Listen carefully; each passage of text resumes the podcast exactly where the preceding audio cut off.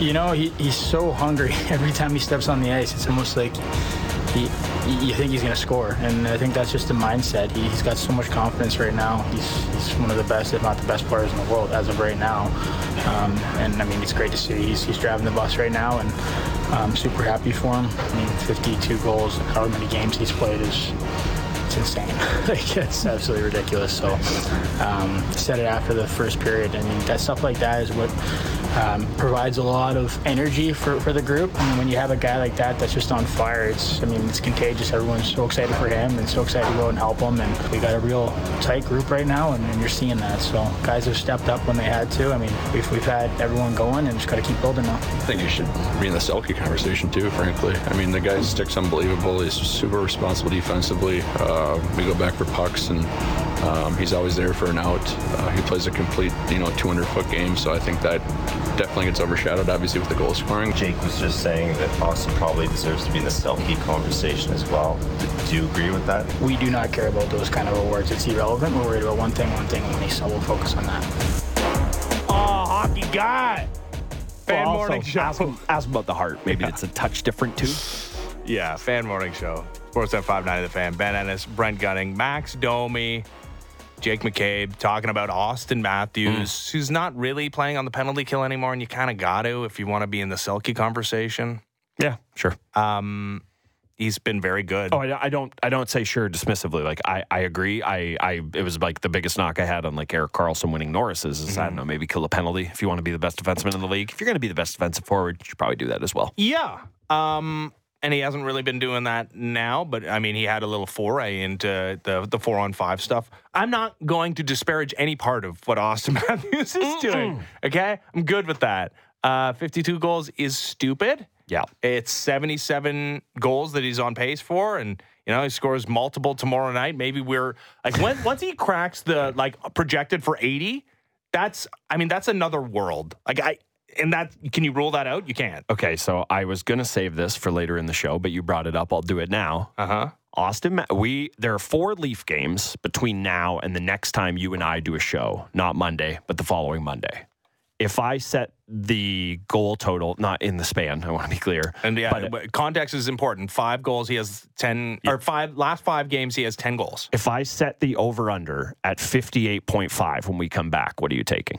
So that okay, would be so that's uh, seven. in four games.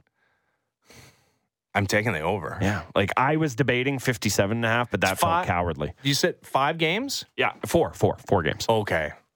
Oof. Seven and four games. Can you do it? Well, I sound like a party pooper if I Yeah. take the under, and I've been taking Okay, the so what- over seventy. What's to the number? Point. Is it like 57.5 when we come back? I don't know.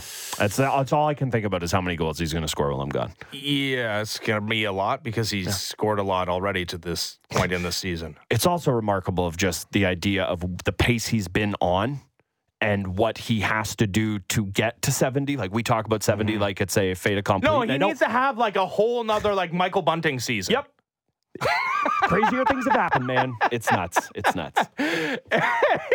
he needs to surpass, like by a long margin or a big margin, what Tyler Bertuzzi will do in goal scoring this season. He has to do that with the yeah twenty or so remaining hockey games. Anybody can. I think it's so it would be it was it was 19 and 25 games before last night, so it'd be 18 and 24 is what he needs. Mm-hmm. It can Yeah. happen. Yeah, which is obviously a lesser uh, rate than he's been going on because the rate would put him at almost 80. Uh, the other thing that I thought was interesting out of that clip that we heard from Max Domi is, is it's a tight group right now. Yeah. I, I don't think it's. I, I think it's hard to argue the opposite. And I don't know. I'm not in that dressing room. Here's what I extrapolate from that type of comment and Please. what I've seen over the last half dozen games is that this team is becoming more tight the more everybody plays, the more everybody's a part of this. It must be tough to be a tight group when it's like, hey, we're all pulling in the same direction for one specific goal, but pretty clearly with the way some guys are deployed, some guys are more important than others. And that's still the case, but you must feel more a part of a tight group when you are rolling four lines, when you are physically contributing in a full four goal first period where the only line that doesn't score is the one that's been getting all the headlines. Yeah, you're you're right. I think that that is a very important thing to point out. We talk about that as though it's just the forward core. Look what's happened on the blue line. Like Simon Benoit, we we've been slowly building to this of him being such a you know a key cog in the blue line right now, but. Timothy Liljegren, much more of a role. William Lagerson's playing with Morgan Rielly. How can you tell him he's not important la- last night? I mean, maybe he's not, but you understand what I'm saying. He's playing with Mo, and I think that part of it is is really well stated because I do think the fact that everybody's got a job to do uh, allows them to feel like they're a part of it, and, and not passengers overstating it. But man, at times there's been some passengers on this team. All right, before we move on uh, to our guest, I just I need to clarify something because you. you. keep doing the William Lagerson thing Yeah. because Mats Sundin Yeah. called him Lagerson when he was announcing the starting lineup in Sweden. Now, are you doing that be, like as an homage to Mats Sundin, or do you believe that Mats Sundin has the proper pronunciation and that you're the only person in Toronto that's actually, well, un- unless Mats is here, pronouncing his name correctly? Uh, just do what Matt says. Okay. That's it. Jan Kruk. Here's here's here's my guess is that Mats didn't know who the hell he was and he just like he kind of misread it. Wow. That's my guess. Just my guess. Man, I don't know. Swede, Swede on Swede crime. I mean, there's no R. Like I don't, I don't, I don't.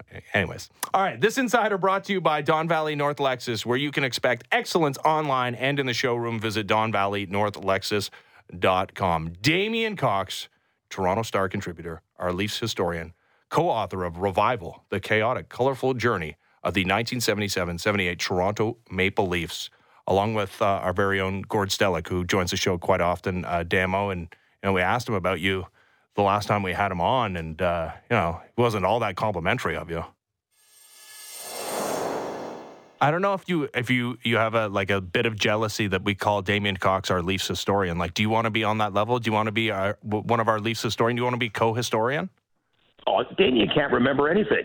you, you- you know, you can. Uh, our dog Blue would be better than Damien as far as historian goes. Whatever. Just you know, I'm not uh, questioning Damien's hockey knowledge and all that, but we'll talk about stuff. And I have to jog his memory about things. So I got Damien's ass kicked, no problem. I mean, give me something better than that. All right, Damien, balls in your court. Well, I just want to know when did you find, like, I find it impossible to find Gord awake anytime during the day. So, how did you manage to get him during his waking hours, which, from what I can tell, are about an hour and a half every day? And he also just got back. You know, he doesn't work much, right? He, you know, I don't work much, but he doesn't work at all. And he just got back from this cruise of of the of like the Caribbean and stuff. Really? So he's like he's living the lifestyle of the rich and famous. Let's be honest. If Mats Sundin didn't know who William Lagerson is, I'm not even sure Gord Stellick knows who I am. He lives on this he lives on this whole entire different level than the rest of us. And I don't know how he does it, but uh, congratulations, you guys, are for finding him during his waking hours. Yeah. We have a little button. It just kind of tases him awake, and he just starts talking. he, he just begins opining on the Leafs, and then we pot him up wherever Yeah. in the world he is. Yeah, it's Well, no, i i the thing is, he always starts out from the same place, and he says, "Well, at episode nine, when when Danny Partridge goes in and he says to Shirley Jones, like everything relates to the Partridge family, right? And so if you can, if you can get him on the right line with something that that happened uh, with David Cassidy or Susan Dey or some, you know the stars of that famous show." You're going to be able to find a way to communicate with him. Yeah, he should be our, our television historian then, maybe like old. Did I did I mention the, all the respect I have for Gord Stellick? Did I did I preface that? I should have said No. with all due respect. Yeah. That's what I should have. Oh yeah, you're allowed to say anything as long as you preface it with, with all due respect. and let's not rip people going on cruises. Okay, I'm about to go on one this weekend. Okay? Oh, Yeah. where you going? Where are you going? That's Caribbean. I honestly have no idea where the, the boat stops. I I'm, I just know I'm supposed to get on one on, on Sunday, and then you know it it goes to somewhere sunny. So fingers crossed. I am I'm a little Hey. bum. I'm a, a little bummed that next week the forecast here is actually great. I kind of wanted you guys to suffer while I was in uh, sunny climes, but we're we're both oh, well. on vacation, and we he Not we- together. No, we're not going together. God, that'd be terrible. But That'd be adorable. Eh, I have different words for it. I think both of our spouses would as well. But uh, the I just I'm with Ben there that it's not uh, everyone goes on vacation and they look at the weather that they're going to get. I have not been doing that. I've only been looking at the 10 degrees it's supposed to be on Wednesday next week and been kind of blood curdlingly mad that it's not colder. So I hope I hope for your sake, Damo, it gets cold. yeah. well, I'm I'm here, I'm here in Boston, Massachusetts this week, Oh. and the, and the guys I know, uh, Kevin Paul Dupont, he's in uh, Alberta, Edmonton, etc., with the uh, with the Boston Bruins, freezing his butt off. I sent him a note talking about how beautiful it's been all week in, in Boston. It wasn't nice, like what he said back. Like it wasn't nice. That's rough. Uh, all right, let's talk about this Leafs team who are. Uh, I was gonna call them a juggernaut. and That's happened in the city, and they've immediately gone in the tank. So maybe we shouldn't do that. But they they look pretty darn good in these six games against okay, not the the greatest teams in the world for the last five. And yes, the Vegas Golden Knights are a little bit diminished from the the version that won the Stanley Cup last spring and summer. But are we watching just a hot run for this Leafs team, or, or is something else happening here? No, I mean it's it's a hot run, right? And we've talked about this all year, and you know I repeat the same things over. Not as much as Gord, but I repeat the same things over and over again. And it's a league of streaks, right? So early in the year, remember L.A. Kings, they were tearing it up, and Vancouver was tearing it up. Winnipeg, remember when they were first overall? Well, now it's Toronto's turn. Now, did we see this coming with the circumstances? Morgan Rielly suspension, some other injuries on the back end. Probably nobody really did, but but right now that it's their turn, I guess they're having their streak. And the, crazy thing is, you look at the league now, and nobody's playing over 700 hockey anymore.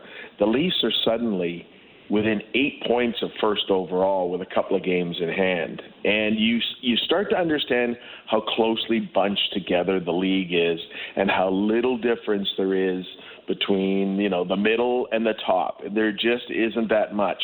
It's who's hot at the moment. And Vegas was hot earlier in this year, and St. Louis was hot until they dropped two to the Leafs. I mean, it, it's just that the nature of the game. You ride out your streak when you get one. The Leaf fans have been waiting for a streak all year. Well, this is it. Yeah, I'm happy you mentioned that because that's uh, that's a pretty similar point to to what I made earlier in the show. That the idea of I don't know that I feel differently about the Leafs in terms of their ability to be a cup contender because of this streak. Obviously, it's great to see, and it you know emboldens beliefs you may or may not have had, but. It's just the nature of the NHL. It's always been a pretty kind of parity soaked league, and it feels even more so now having said all that, do you look at tomorrow night and say, boy, this is a measuring stick game? If in a league where maybe there are a few of them and there are maybe, I don't know, you can make the argument there are fewer great teams or everybody's way closer to each other, do you look at tomorrow as a kind of quote unquote measuring stick game or what do you what do you take out of it, I guess? Well, first of all, I would argue there are no great teams in the NHL anymore. It's just not Yeah. possible. With, I don't think great, no. cap. Yeah, no, there there just aren't. There are uh, very good teams every year, and the Leafs have been one of them during the regular season the last number of years. Um, do I view it as a measuring stick? Not really. Uh, I, you know, I mean, I think what we're into now is the period two weeks before the trading deadline, and I think you know if you looked at the Leafs uh, 10 days ago and said they desperately need to get Chris Tanev or Noah Hanifin or they need to get help. Now you're going, well, maybe they don't. And, and I think the really interesting thing that's happened over the last six games is that you've got now some internal competition. Noah Gregor can't get in the lineup. Yeah. All of a sudden, he can't get in the lineup. And um, and some some shifts in the way guys are being used. John Tavares and Max Domi. All of a sudden, Domi's getting a little bit more. You know, last night they played almost identical minutes. And even on defense, Rielly comes back last night, but Liljegren and Brodie still play more than he does. Um, so I think you're starting to see some shifts in res- that responsibility, in ice time, and in competition. You know, guys want to play. And other than the three guys at the top who are, I mean, I don't know if you guys have looked at the scoring list, but all of a sudden the Leafs have three guys in the top 11. Mitch Marner has just gone berserko, right? Uh, and, and so has Matthews. And um, so those guys, they do whatever they do, and then everybody else fights for ice time after them. And right now, the mix is good. I mean, you know, Max Lajoie comes in and looks like a good hockey player. Um, so, do I view it as a measuring stick? I mean, you know, Colorado's a good team, but I thought last night was a measuring stick because if they were going to give one up during this Mm-hmm. That was the one. Back to back. You got to travel. Rielly's coming back. You know, you, you know they've proven going five and zero oh in his absence. You know that they did something. Maybe they step back. Instead, it's four nothing in the first period. Before you know it, and away they go. Yeah, and you have to do this when you talk about the the teams play without Morgan Rielly. Obviously, they're better with Morgan Rielly, and obviously Morgan Rielly's a good hockey player. But yeah, something weird was happening the last two seasons when they were 19 2 and 1 without Morgan Rielly. Uh, Morgan Rielly was averaging 24 minutes a game before the five game suspension. He played the fifth most minutes on the blue line yesterday. And maybe it's just, you know, getting his feet wet and getting back into the mix here.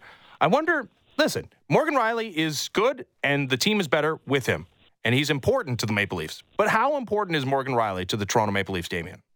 Hugely important. And and I, and uh, look, I think this five part of this six games uh, uh, winning streak is what happened with Morgan Rielly at the end of that game in Ottawa. That clicked something within this roster. Now maybe it was we don't have them, so we got to play better. Other guys play more, whatever. But maybe that brought a little bit of unity to the group. I don't know. I mean, they know inside their dressing room what's going on. But, you know, since then, you've got other guys playing more. Ryan Reaves played 12 minutes, 40 seconds last night. Look he's good. all of a sudden, yeah, he's all of a sudden not looking like he's hurting the team out there every time he plays. So I think Morgan Rielly is probably the you know, you got the three big guns, then the goalies, and then it's Morgan Rielly, right? Uh, I, I think he's that guy, and people will see that by the end of the year. Um, but I do think uh, giving Timothy Liljegren more ice time and a chance to, you know, in the power play, power play's gone over 42% in the last six games. Uh, you know, I, I think that's helped, and Jake McCabe as well. So now this is the nuances of, of coaching. You know, Sheldon Keefe, who you don't hear me talking about that he should be replaced today, do you? I mean, now he's got to figure out, okay, now how do I get those guys keep going what they were doing and get Morgan Rielly back to the level he was playing less earlier in the year when he was by far and away the best elite defenseman, and that's the trick for coaching. Yeah, there's there's a lot of things that go into making a great coach, and right now for Sheldon Keefe, his his challenge is kind of putting the puzzle pieces together. Uh, I wonder how much that challenge will change depending on what this run has done to the GM's opinion of the team. Do you think that mm-hmm. this will kind of mm-hmm. alter? The perspective of Treliving at the deadline. I mean, the thing I keep coming back to is, and I don't say this as a knock on Chris Tanev, but I just look at the lack of true difference makers out there on the trade market. And I think Tanev is a very nice player, and he would help anybody who who he goes to in the playoffs. But I don't know that he tilts a series or tilts a couple games for you. How how much do you think this run should change Treliving's kind of opinion on on how he approaches the deadline? Well, it's like Lou Lamoriello always said, right? You make a five-year plan and then you adjust it every day. Uh, and I think that's the nature of, a, of an NHL season. You make a plan, you start the season, and because there's so few moves now from October right through till the trade deadline, you're evaluating all year, and, and injuries come into it. Look at Vegas now with Mark Stone out. They have all have to all of a sudden say, do we have to make a move? The Leafs may get an injury before the trade deadline. So I think you're evaluating every single day. I do wonder if, I mean, Mitch Marner, let's say, has really made the case uh, over the past couple of weeks that of course you re-sign him, and of course you go forward with him and Nylander and Matthews making all the money. Um, and therefore, they're going to need young, affordable players mm. as the years go by. And that, therefore, you're thinking maybe we, you don't trade away your first round draft pick. Maybe you don't trade away Easton Cowan, um, you know, because you don't. You're going to need those guys down the road, and those are the measurements that Brad Treliving uh, has to make. So I just don't think there's a big move out there. Do you guys? I mean, there could be somebody, you know, Rob Free. Maybe maybe Ottawa turns around and says we're going to trade Brady Tkachuk because we're we're so bad again, or Buffalo's going to turn around and say we can't believe we're so bad again uh, and trade one of their young guys. These things could all happen, but I don't think so. Yeah. No, the closest thing, and I, I, am the biggest believer in not believing in goalies, but if you do, I think Markstrom is the closest thing that would really make a difference for this team. And, you know, I think the, it's more to do with what the Leafs goaltending is in terms of question marks than what Markstrom is for me. But I think that's the only guy. But I am the world's most hesitant person to place any chips, forget all the chips in on a goalie. Yeah, I, I don't know. I mean, are, are you convinced that Markstrom would be better than Samsonov? No, no, no, no. Mm-hmm. But I think that that, that I think if you're looking for the guy who most likely mm-hmm. would do that, and again, I don't think it's overtly likely, but I think of all the names available, like even a Hanifin, if he just shot right-handed, we'd be having a very different conversation about this. But mm. even him, does he does he tilt a playoff series? I don't. I don't know that he does, and and is that the type of guy you should be going in for? So yeah, I'm I'm mostly with you there, David. Yeah. Yeah, and, and look, I mean, you- the, any move they make, you you don't know exactly how guys are going to respond um, in different situations. You don't. Who knew that Sergei Bobrovsky was going to tilt a playoff series two uh, last last spring, right? but right, right now, you're you're looking at you're you're going to play Florida or Boston in the first round again. It looks like so that's going to be, you know, a really tough test, and that's why this this argument about well, nothing matters to the playoffs. Well, let's stop right now then in mid February and say, would you favor the Leafs to beat Boston? Would you favor the Leafs to beat Florida? And if they can't, would uh-huh. you then say, well, the team's no good? No, because those are good teams. Mm-hmm. So if you can add one guy, you know, for that matchup, maybe you need a slightly different guy to play Florida than you do against Boston. But you know, there's a way to ways to go. They'll do something. I mean, mm-hmm. they always do something. Um, but it's unlikely to be a big impact move. Um, we got a lot of people relying on them to do something. Okay, there's a big uh, hockey media ecosystem that survives around trade deadline, so they Oh my word! they'd better be doing Counterpoint though, more Colby if there's less trades. So I don't know. Maybe we want less trades. I don't know. And we all want we all want more Colby, just like we all want more Gord, Gord Stellick, right? We all want more. We want more Damien Cox. Damien, before I let you go, okay, we're going to be golfing outdoors in Ontario in March this year. oh yeah. I, well, you know what? I think uh, last year I was on the course in very early April, but the, right now it looks it looks exciting. So uh, fingers crossed. Yeah. Fingers crossed, gentlemen. Yeah. Uh, you know, we'll put our we'll put aside our concerns about climate change and hope for an early spring. Yeah, that's a tough one for the next generation, but yeah, uh, yeah, maybe it allows us to get out on the golf course in March. So okay, hard, hard to complain Pro- too much. Look, guys, pros and cons to everything. Okay, Yeah. nothing's perfect. Yep, yep, yep, yep. Uh, Damien, See, I'll- you guys, you guys have set me up for the day with your philosophies. Now. That's beautiful stuff. thanks, buddy. Talk again soon. Hey guys. See ya. Okay. There's Damien Cox, Toronto Star contributor, our Leafs historian, author of uh, Revival, the chaotic, colorful journey of the 1977-78 Toronto Maple Leafs, and our insider, brought to you by Don Valley North Lexus, where you can expect excellence online and in the showroom. Visit donvalleynorthlexus.com. So, Sheldon Keefe, I think, has done a tremendous job over the six-game span. It's obviously mostly on the players. That's any sport, right? Right. Like the players that play the game. And Auston Matthews scoring multiple goals in every single game and having 10 over the last five. Yeah, yeah, yeah. He's pretty responsible too. God, you look so smart when he does that. Yeah, but the coach is there organizing what has now been a successful melange of uh, the 20 players, 18 skaters, with the breaking up of William Nylander and John Tavares. And part of it was just out of necessity, right? Like he's been without some of his most important players over this span. Part of it is, hey, oh, that's interesting. That seems to be working. Let's stick with that. And Morgan Rielly, this team's most important defenseman, plays the fifth most minutes yesterday, and he sticks with Timothy Liljegren, with TJ Brodie, mm-hmm. and it seems to be working. And this team feels very cohesive. Now, man, it's so difficult for a team with preseason Stanley Cup aspirations to have the coach of the year. I knew this is as, as you were building. I was thinking this is where we were going. It's and it's a, it's a darn shame. And boy, Rick Tocchet. I mean, if if the if the Canucks continue what they were doing before the four game losing streak, in which like they're giving up ten goals to the Minnesota Wild and stuff, like the wheels they they might be coming off a little Yeah. bit. Maybe. Rick, Rick Tocchet is to the Jack Adams what the Kings are to the Stanley Cup right now. he's probably still your your favorite to win, and Rick Bowness is in there, and Kris Knoblauch. I mean, boy, look at the, the Oilers' record without, or, or since he arrived there when Mm-hmm. they were losing to the Sharks, like the the nascent days of this this season. but my goodness, can can Sheldon Keefe get some credit considering also the way he's had to navigate?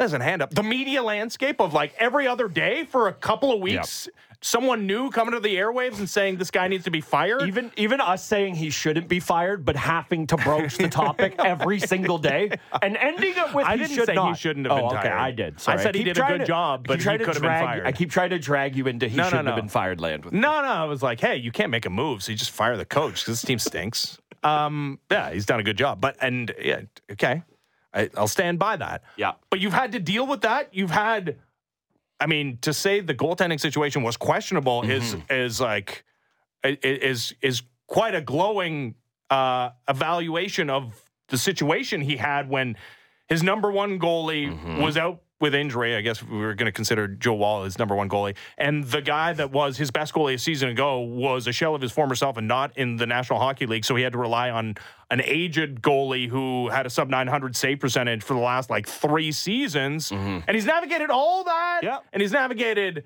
suspensions and flu bugs. Mm-hmm. And here this team is. Now, I would say for him to get legitimate consideration, like, what if the Leafs win the Atlantic Division, mm. considering all the things I said? What if the Leafs, they pass the Panthers, Yep. pass the Bruins, which isn't out of the realm of possibility? That's not an outrageous thing to have happened here Yep. the last couple of months of the season. Does that enter Sheldon Keefe into the Jack Adams conversation? I think one man's holding them back, and it's the man he has to thank for the wonderful season he's he's been a part of, and it's Auston Matthews. If if he scores seventy goals, we're going to give him the credit for the season. And I I think the the biggest point you made in all this that is that should carry the most weight, and it never will. Is that Sheldon Keefe's job is 300,000 times harder than every other coach in the world. Correct. It's not even remotely close. And that's why he should. The Parts way, of it are. The way Connor, you're right. Sure, sure. Parts Because of it are easier because has- the resources Yes. and all of that. But the spotlight and every every decision he made being under a microscope. And I'm sure some people would say, hold on, how come Knoblauch could win it if they have McDavid? Well, McDavid's having a regular season Mm-hmm. for him. And hey, oh, I mean, only leading the NHL in assists. That's yeah, all. well, but that's par for the course. He's not supposed to lead the NHL in assists by five. He's supposed to lead it by 25 and Yeah. 30 when it's all said and done. So for him, it's a pedestrian human season. And hey, maybe we look back on five years and 70 goals is just a pedestrian human season for Auston Matthews. Mm. I'd love to live in that world. I don't know that we will. I think that Matthews is actually going to be the thing that holds Keefe back the most. Stop scoring Auston Matthews. No, no, I- I- Jack Adams award. I gotta be honest. I would prefer a rocket seventy and a heart for Matthews. Sorry, Sheldon. Yeah. because because the thing is, is like it, it does feel like he can never win it. The team's always going to No. be too, the the world where he wins it is when Auston Matthews is like thirty five years old and it's a shell of a team around Mike him. Mike Babcock had the best chance to win it, Mhm. right? Yep. And those days are gone by. It's over. You can't. You can't be a, a contender.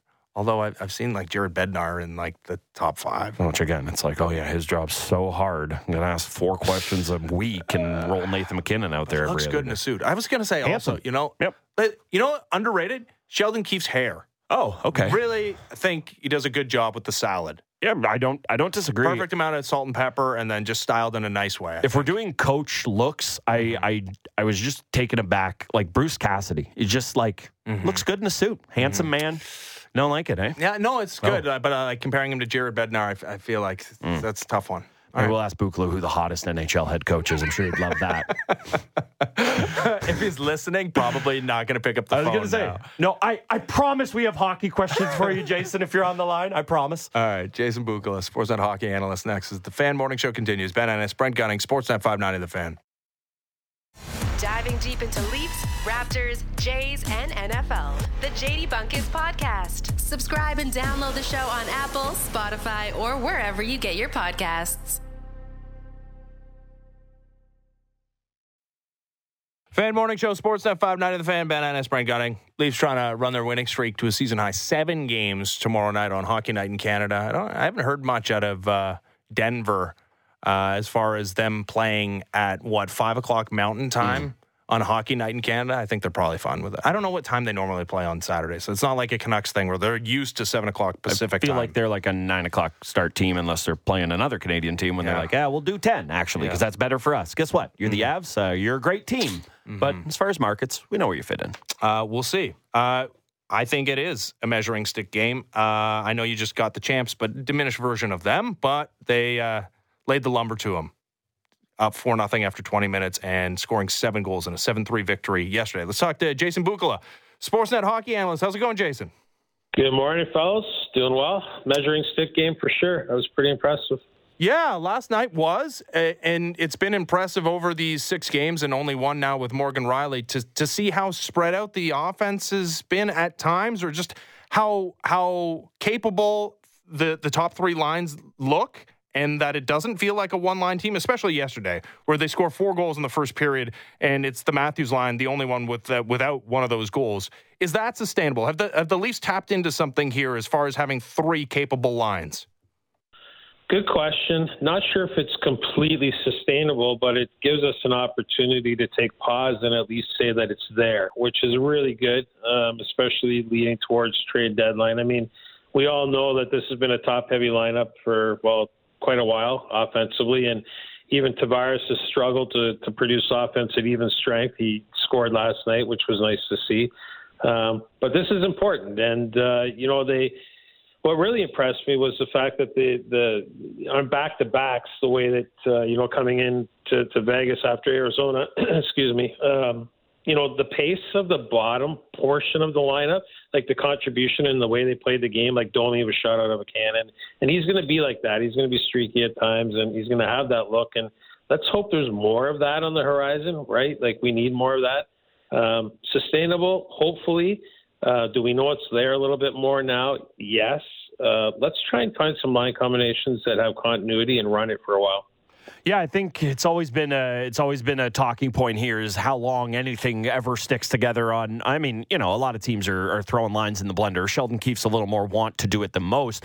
You know, obviously you wouldn't break up the Matthews and Marner combo the way they're going right now, but I think a lot of people would say in a world where the Leafs are spreading out the talent and Tavares is by himself and one of the wingers is driving a line and then Matthews gets one of the other wingers, I think people would have expected Marner to be the guy kind of tabbed to drive that line. Do you think it's part and parcel of the growth we've seen out of Nylander that he can, and you know, I don't want to overstate, he's not doing it by himself. Max Domi and Bertuzzi, competent, very competent players. I've liked what they've given him, but are you surprised that it's been Nylander that's been asked to kind of drive the line by himself from a wing uh, uh standpoint as opposed to Marner?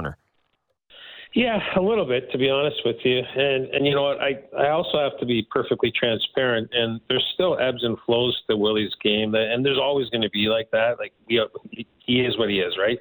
So um, obviously, when he's going, it's super super elite. But there were some moments early in the Arizona game, especially that I thought he was pretty average, maybe average plus. Um, but listen, when he's going and he's he's pushing himself um, not surprised really because he is capable of it, right? He's he's a centerman between the ears who's playing the wing. I mean, if he was a little bit more responsible uh, all the time in all three zones, we wouldn't uh, we wouldn't see him on the wing. I think that uh, you know that early season experiment kind of came and went, but um, yeah, listen, him driving play uh, at any moment on any line is a good thing, and, and I'm on I'm on board with that if he's going 100. percent all right, let's let's get to the content creation that you have uh, out on Sportsnet.ca right now, and I, I love it. Uh, looking at the goalie trade market and cost of acquisition, and yeah, Jason, you knew we were going to bring up the hypothetical trade, and you you preface it by saying you're not in the rumor business, and this is just a hypothetical and what the cost of doing business would be. But you have Jacob Markstrom going to the Maple Leafs and uh, a 2024 six round pick from the Flames and to Calgary, Ilya Samsonov, Topi uh, Niemela, uh, the 2024 first rounder from the Leafs, and a 2024 third round pick, which uh, is uh, initially the Islanders, with the Flames retaining 50% of Markstrom's contract. I, I, I get it. It's it's an exercise. We're just like we're just spitballing here. Just a couple of guys chopping it up. Yeah, yeah, yeah. How realistic? A few beers and some chicken wings, just hanging out here. Yeah. How, no one's listening. how realistic a, a scenario do you think that is? You know what? I think honestly, I think that they. I think they're doing their due diligence, Toronto. Um, you know, in regard to something like this. You know, is it realistic? You know, am I gonna? I'm not gonna sell sell the farm on it. There's, there's no question. But you know, I don't. Full transparency, guys. Like, you know, what's going to happen with Woll when he comes back? Not sure. High ankle sprains are are awful injuries, and and when you're going up and down and putting the type of stress on your extremities the way the goalies do in this league, I mean, I'm I'm concerned there, right? And yeah, I'm not going to go out on a limb and say that I'm all in on trusting uh, Samsonov either. So I mean, Calgary, they they keep kind of hanging around. They had a big win last night. I still think they're going to, you know, sell off some pieces in a retool. It gives them an opportunity to clear out um, room for goaltending on their end because they've got Dustin Wolf coming and they've got Vladar there already, so that kind of fits there. And you know, there's a relationship there with with Tree already with Markey, and and I think he would waive to come to Toronto. So is it realistic? You know, I'm not going to sit here and tell you that it's 100% realistic. Would I investigate it? Why not? 100%.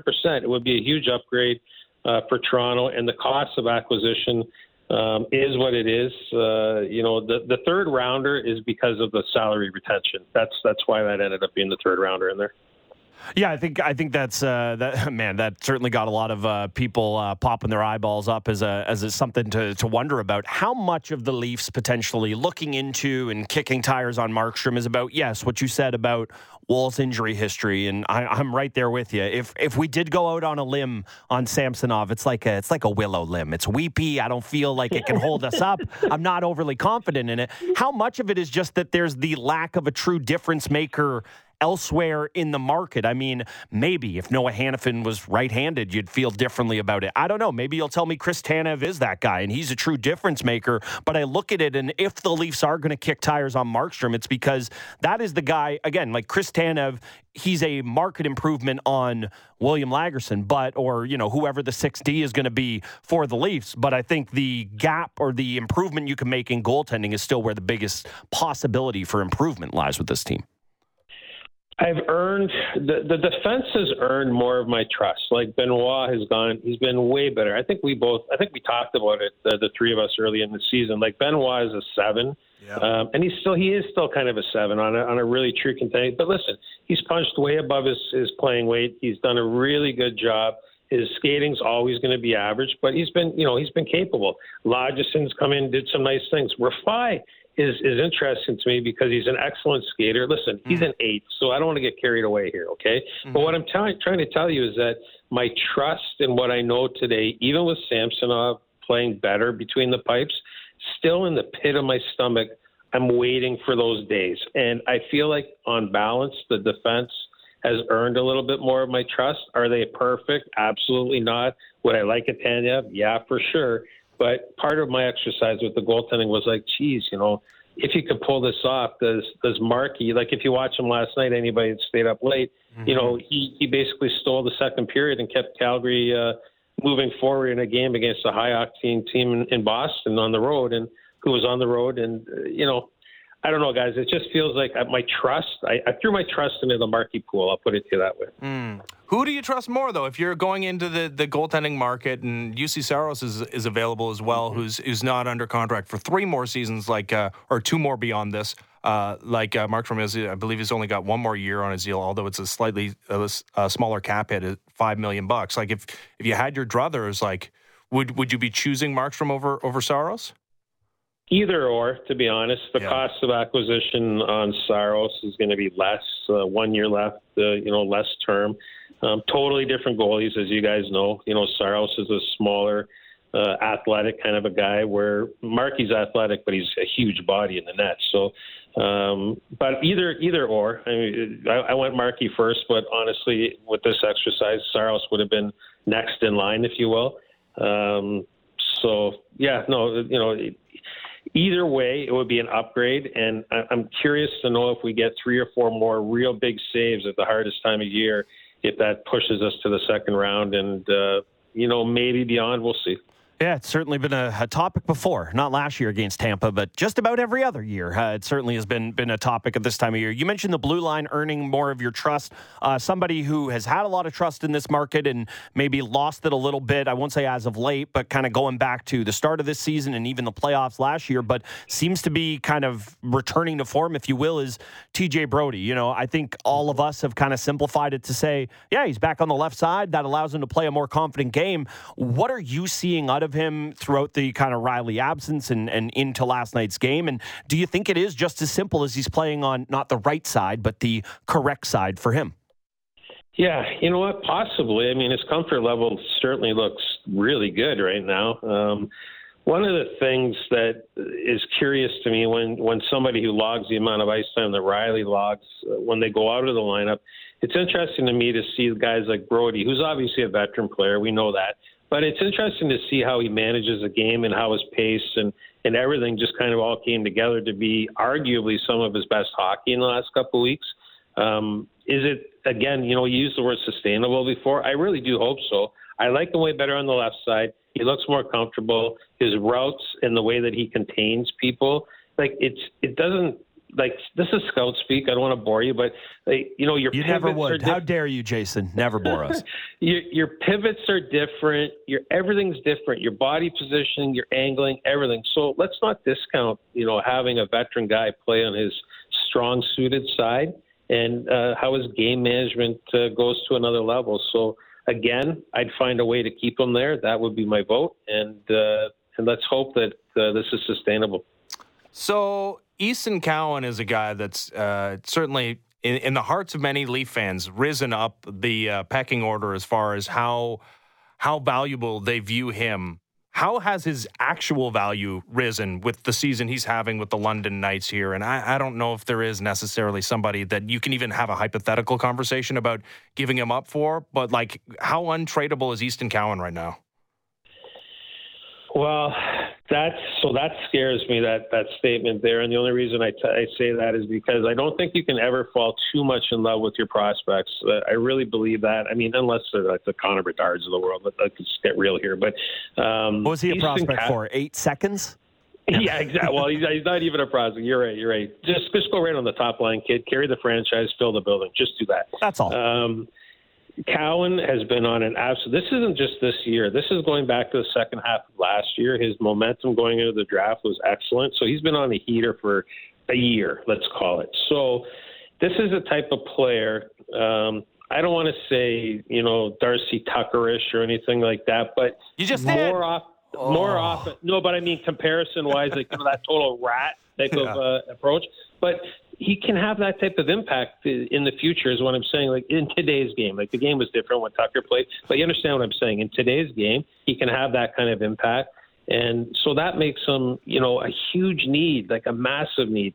Is he untradeable? Absolutely not. Like, uh, you know, I guess if, if something landed on your plate that was, uh, you know, Markstrom, I mean, he'd be in that conversation. They they would ask for Cowan, no no question about it. The problem, guys, of course, is we lack draft capital. We lack a lot of organizational depth. So if you're really thinking about, you know, uh, way down the road, then then you don't do it. But hey, I love the player, but uh, sometimes you got to do what you got to do, I guess. You could have said he was Gretzky-ish, and it would have resulted in lower know, expectations in this market. Now he My, has to be that. I'm sorry, you did it to the kid, I Jason. No, I'm so sorry to our listeners. My wheels, my wheels are literally spinning right now. I wish you know when something comes out of your mouth, like, oh, no, God please don't. Yeah, yeah. As a guy who talks for three hours every day, starting at mm. six in the mm. morning after getting up just before four o'clock, I, I might be a touch, a touch mm. familiar with that. Uh, Jason, I kind of want to throw one at you. It's a little off the wall, but if I can if I can do this with anybody, I can do it with you. Uh, we're a ways away from Team Canada conversations, but the second the tournament got announced, everyone started putting together their mock rosters. And Morgan Rielly, and correct me if I'm wrong, it feels like he has always been termed as a fringe Team Canada D man. Maybe he's on your team, maybe he's not. And again, maybe I'm just, it's the people's whose list I looked at. It seems like Josh Morrissey is kind of considered lockish for that. And in my mind's eye, they're kind of the same guy, just one of them plays in the microscope of Winnipeg and is a little younger, and one of them plays in the microscope of Toronto. Uh, how do you kind of compare and contrast or, or rate the player that, that Morgan Rielly is compared to Josh Morrissey? Because I hear a lot of good things about Josh Morrissey, and I think part of it is just the the kind of you know the market he operates in. Quite frankly, that we don't pick over the warts as much. How do you kind of look at those two players in comparison to one another? I think that's a fascinating comparison. You really the age is is the big difference, but the other thing is uh, Morrissey has sneaky bite to his game, guys. Where you know it's not an all the time thing, but you know it's a it's a more than sometimes thing. So he'll sneak up on people more physically in the neutral zone and gap up, and he'll blow a guy up. Rielly very rarely does that, you know, per se. Um, but when you're making out these rosters, uh, you know, Morrissey's more of a shooter, I would say. on the power play as well. He can actually rip a puck, um, and Rielly's more of a distributor on the power play. So I don't know. I'd be splitting hairs on that, and, I, and I guess that's what the point is, isn't it? Like Rielly's always that guy who's on the fringe, but if the conversation is about Josh Morrissey, I'm a huge fan. Um, obviously, his offense went to uh, to a whole new level last year. He's a big part of the success that Winnipeg's having, although they've hit uh, you know a few uh, speed bumps here recently. Um, but uh, I would say on balance, the other thing he does probably a little bit better. He's a little quicker to space than Rielly is. Mm. Uh, Jason, uh, I loved uh, the article on Sportsnet.ca. Really enjoyed uh, the last segment with you as well. Thanks for doing this. No problem. Sorry about bringing up the Tucker thing, Mm. everybody. Sorry about that. Did but, you also uh, write the Wendel Clarkson headline when David Clarkson was playing here? like, I might as well just throw them all out there. Dougie G. Let's just get it all out on the table all at one time. Yeah. Have a great weekend, guys. Yeah, you too. See you, Jason. Jason Bukala, Sportsnet hockey analyst. It's so funny that in this market we're so like anybody that compares anybody to you know a, an era of Leafs teams that didn't win like a million Stanley Cups, by which I mean they never made a Cup final. Yeah, but it basically did as far as what we've seen since. considering the bar, yeah, and just how likable they were, and like playing a style of hockey that it's been a while since we've seen that. Yeah. But yeah, how close to the surface like your nerve endings are when somebody says something like comparing a player to Darcy Tucker, who I think is the number one. He and, and Doug mm-hmm. Gilmour, I guess, the embodiment. Of and course. Wendel Clark, like, slightly different timeline, but yeah, those guys. Yeah. Oh, they're, it's it's everything that you want to see in this market, and like a half joke, but I don't. That that is as high of a bar as you can put on a player. Is go be that guy, and you know, Domi, I think is actually a perfect kind of guy to point to with it because he had two goals last night. and We spent a lot of time talking about that today, mm-hmm. but all the conversations I've had with buddies about this team with Max Domi is. You love how feisty he is, and it's just like it's great to have a Domi being mm-hmm. mad and looking angry and doing the hair thing to Sam Bennett, and all of that stuff has been so sorely missed, and it's so nice to see. Yeah, it'll be nice to see in the postseason. Hopefully, they don't let it get too far away from themselves and take suspensions. Um, we're going on vacation next week. Mm-hmm. Again, not together. Nope. Separate vacations, Separate separate, vacations. different dealios. Yeah. So be uh, Daniele Franceschi and Matt Marchese, I believe, hosting the show next week. And right. you know, Auston Matthews will be at 70 goals probably when we return. You better not. And Trillivan can't make a trade till we're back. Also, sorry, those Yeah. breaks. Uh, have a great vacation. Same buddy. to you. All right. Uh, have a great weekend to everybody. We'll be back in a couple weeks. This has been the Fan Morning Show. Ben Ennis, Brent Gunning, Sports 590 The Fan. Good morning.